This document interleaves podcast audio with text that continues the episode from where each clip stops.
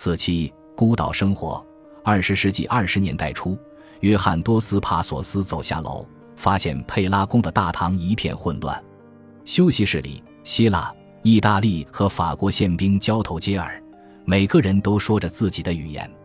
一位英国议员一边喝着鸡尾酒，一边试图向一名士兵解释什么。服务生和门卫把一名头戴阿斯特拉罕羊皮帽、身穿双排扣礼服大衣的男子拖出了酒店。马赛克铺成的地板残留下一大滩血迹，扶手椅的绒面也被染红了。酒店经理额上布满了汗珠，他焦急地走来走去，非常想知道刚才到底发生了什么事。一个人告诉他，这位阿塞拜疆的特使被人暗杀，枪手是个胡子拉碴的亚美尼亚人。另一个人插话说，枪手或许是那个不蓄胡子的布尔什维克，他径直走到门口击毙了特使。与此同时，服务生穿梭其间，不断恳求客人把账单结了。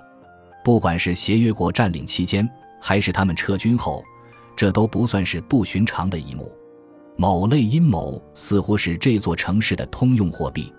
许多俄国人居住在城内和郊区。于是，伊斯坦布尔成了俄国人内部纷争的战场和布尔什维克特工的潜在目标。一九二一年十月，弗兰格尔的游艇卢库勒斯号停在博斯普鲁斯时，被一艘轮船撞沉，很可能就是个暗杀阴谋。将军和他的妻子因为当时不在船上而逃过一劫。某个名叫库兹涅佐夫的俄国人住在佩拉宫，被称为布尔什维克政治宣传的中心。他特定的兴趣是劝说哥萨克人等白俄分子投身共产主义事业。博斯普鲁斯海峡是个垃圾场，堆满了欧洲战争骗子和间谍。美国海军军官罗伯特·邓恩回忆道：“佩拉宫和墓园大街自然而然成为他们的聚集地，吸引着所有参与情报收集游戏的外国人和当地人。大街的北端是英国大使馆。”使馆门外永远有一名土耳其警察驻守，指挥佩拉大街的交通。沿着大街向南一些是古老的博地上公园，以及坐落其间的剧院和俱乐部。公园旁边就是佩拉宫，酒店紧挨着美国大使馆的小操场。使馆再往南，依次是基督教青年会和英国警察局。协约国占领期间。英国海军情报总部和英国代表团的军官食堂就在佩拉宫街对面的大楼里，而街道的南端伫立着贝沙普罗科特的酒吧和从前的妓院。二十世纪二十年代末，这座城市的外国势力被大幅削减，但在佩拉区说话仍然要小心谨慎，留心观察角落的动静。定居伊斯坦布尔，难免会遇到小欺骗和小胁迫。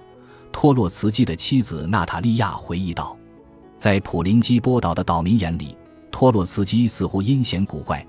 但是如果外面真的有人要抓你，妄想和偏是一个人正当的反应。”苏联大使馆是托洛茨基在伊斯坦布尔的第一个家，也是持续监视他的指挥部。以伊斯坦布尔为中心的间谍网络不断发展扩大。他们希望把这个城市变成南欧和近东情报行动的基地。君士坦丁堡的间谍网络组织严密有序。格别乌对外情报部门的高级官员格奥尔基·阿格比科夫回忆道：“阿格比科夫声称，伊斯坦布尔几乎所有乌克兰民族主义者、高加索山地人等主要反苏侨民组织的通信几乎都会落入苏联政府的手中。苏联人小心取舍。”既渴望渗透敌方组织，又需要低调行事，避免与土耳其人闹得不愉快。阿格比科夫声称，苏联人曾想方设法在日本、奥地利等外国使馆发展内线，拦截发给白俄社团和托洛茨基本人的信件，高薪雇佣亚美尼亚主教当间谍，甚至在普林基波岛托洛茨基的家里安插了眼线。然而。这些情报行动都是用力过猛的捉计，苏联特工因他们布尔什维克主义积极捍卫者的身份而自豪，而且在许多场合，他们表现得太过骄傲。伊斯坦布尔、巴黎、伦敦等城市反间谍活动的特工几乎一眼就能认出他们，穿着俄国流亡贵族裁缝定制的蓝 B 级西装，走路大摇大摆。一位失望的苏联官员指出。阿格比科夫没准是斯大林秘密警察的第一个叛逆者，而伊斯坦布尔正是他被策反的地方。一九二九至一九三零年，他一边在伊斯坦布尔开展工作，组织希腊、叙利亚和巴基斯坦等地的一系列情报行动，一边把有关土耳其的事务交给大使馆之外的格别屋的其他同事。阿格比科夫一再声明自己对苏联体系不再抱有幻想。但是他背叛组织的直接原因非常俗套，因为他爱上了一位年轻的英国女人伊莎贝尔·斯特莱特尔，她曾经是他聘请的语言教师。阿格比科夫首先把自己想叛变的消息递给了英国外交官，但他们怀疑是个陷阱，对他的态度非常冷淡。最后，一九三零年一月，斯特莱特尔乘坐东方快车，阿格比科夫乘船，两个人先后逃去巴黎。最终开始了他们夫唱妇随的新生活。阿格比科夫的辩解对苏联的情报工作是个打击，但是伊斯坦布尔的间谍机构已习惯了经常的人员流动。阿格比科夫离开不到一年，大约在一九二九年中，伊斯坦布尔格别乌站站长曾帮助托洛茨基在这个城市安顿下来的雅科夫明斯基因病返回了莫斯科，他的继任者是一名黑发圆脸的特工。在圈内享有“翩翩君子”的美誉，他灰绿色的眼睛十分迷人，行为举止机智有趣，一连串的女同事似乎都无法抗拒他的魅力。甚至今天，我们都很难确认他娶了谁，何时结的婚。没准他同时娶了好几个女人。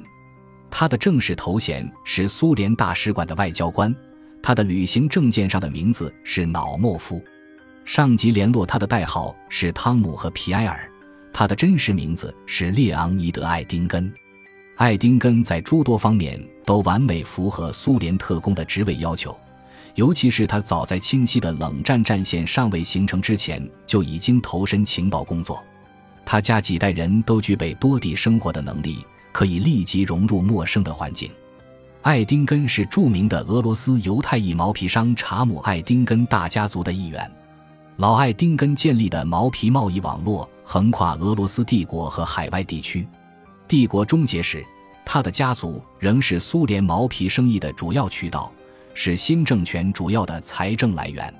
从莫斯科到莱比锡再到纽约，这个家族管理的进出口公司经受了俄国内战的风吹雨打，利润依然很丰厚。直至二十世纪三十年代，经济大萧条。斯大林将基础工业国有化之后，他们家族生意的利润源头才被切断了。扎姆的儿子马克思在富裕的中欧和犹太人圈子里长大，他象征着这个家族改头换面的一代人。他们从俄罗斯边境的犹太人小村庄步入了欧洲上流社会。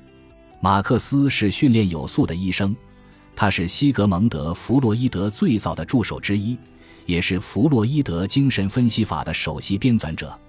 马克思的表弟列昂尼德来自爱丁根家族中不太富裕的支系。1899年，列昂尼德出生在莫吉廖夫，也就是今天的白俄罗斯地区。他是小资产阶级工厂主的儿子，趁着俄罗斯帝国示威，跟随许多犹太青年的脚步向上攀爬社会阶梯。他加入了共产党。最初受雇于社会革命党，布尔什维克政变后，又应募加入了托洛茨基的红军。内战期间，他是列宁秘密警察契卡的成员，负责根除家乡的反革命分子。他执行公务一向冷酷无情。列昂尼德是第一代好士兵，既为社会主义新国家战斗，也为当时的世界革命而战。列宁、托洛茨基等布尔什维克领导人认为，世界革命必然发生。内战结束不久，利昂尼德·艾丁根被分配到哈尔滨从事对外情报工作。这个地处东亚的中国城市，当时在许多方面都和伊斯坦布尔很相似。哈尔滨有个大型的白俄社区，这些白俄分子在布尔什维克军队横扫旧帝国的时候，并没有往南跑，而是选择向东逃离。哈尔滨和伊斯坦布尔一样，既是国际大都会，也是谍报与阴谋的温床。是古老的俄罗斯文化播种的海外小岛。爱丁根的任务主要是收集信息，拉拢白俄倒向布尔什维克，很可能还要安排对白俄社区主要领袖的暗杀行动。他的种种行为最终激怒了中国当局，他们如同土耳其人一样，不愿看见自己的国家成为别国纷争的战场。中国警察闯入哈尔滨的苏联领事馆搜查文件，艾丁根是秘密警察的真实身份暴露了，于是被遣返莫斯科。一九二九年，他被调往伊斯坦布尔，立即接管了苏联对外谍报活动中真正的大任务。密切监视刚刚迁居普林基波岛的老年流犯，艾丁根微调了自己的政治观念，他努力在土耳其平安度日，却没有沾染一丁点儿托洛茨基分子的气息。驻扎伊斯坦布尔，监控苏维埃政权的大敌存在巨大的职业危险，危险之一就是执行危险任务的特工可能转变立场，投靠托洛茨基的阵营，成为危坐孤岛之上那个男人的线人。二十世纪三十年代，斯大林开始肃清苏联官僚机构的异己分子。伊斯坦布尔从前的特工队伍里，至少有一名特工雅科夫·布鲁姆金被解雇，并因叛投托洛茨基而被枪决。虽然没有证据表明托洛茨基的支持者从事过这样大规模的反间谍活动，但是莫斯科当局显然还是畏惧托洛茨基的人格和思想磁力。本集播放完毕，感谢您的收听，喜欢请订阅加关注，主页有更多精彩内容。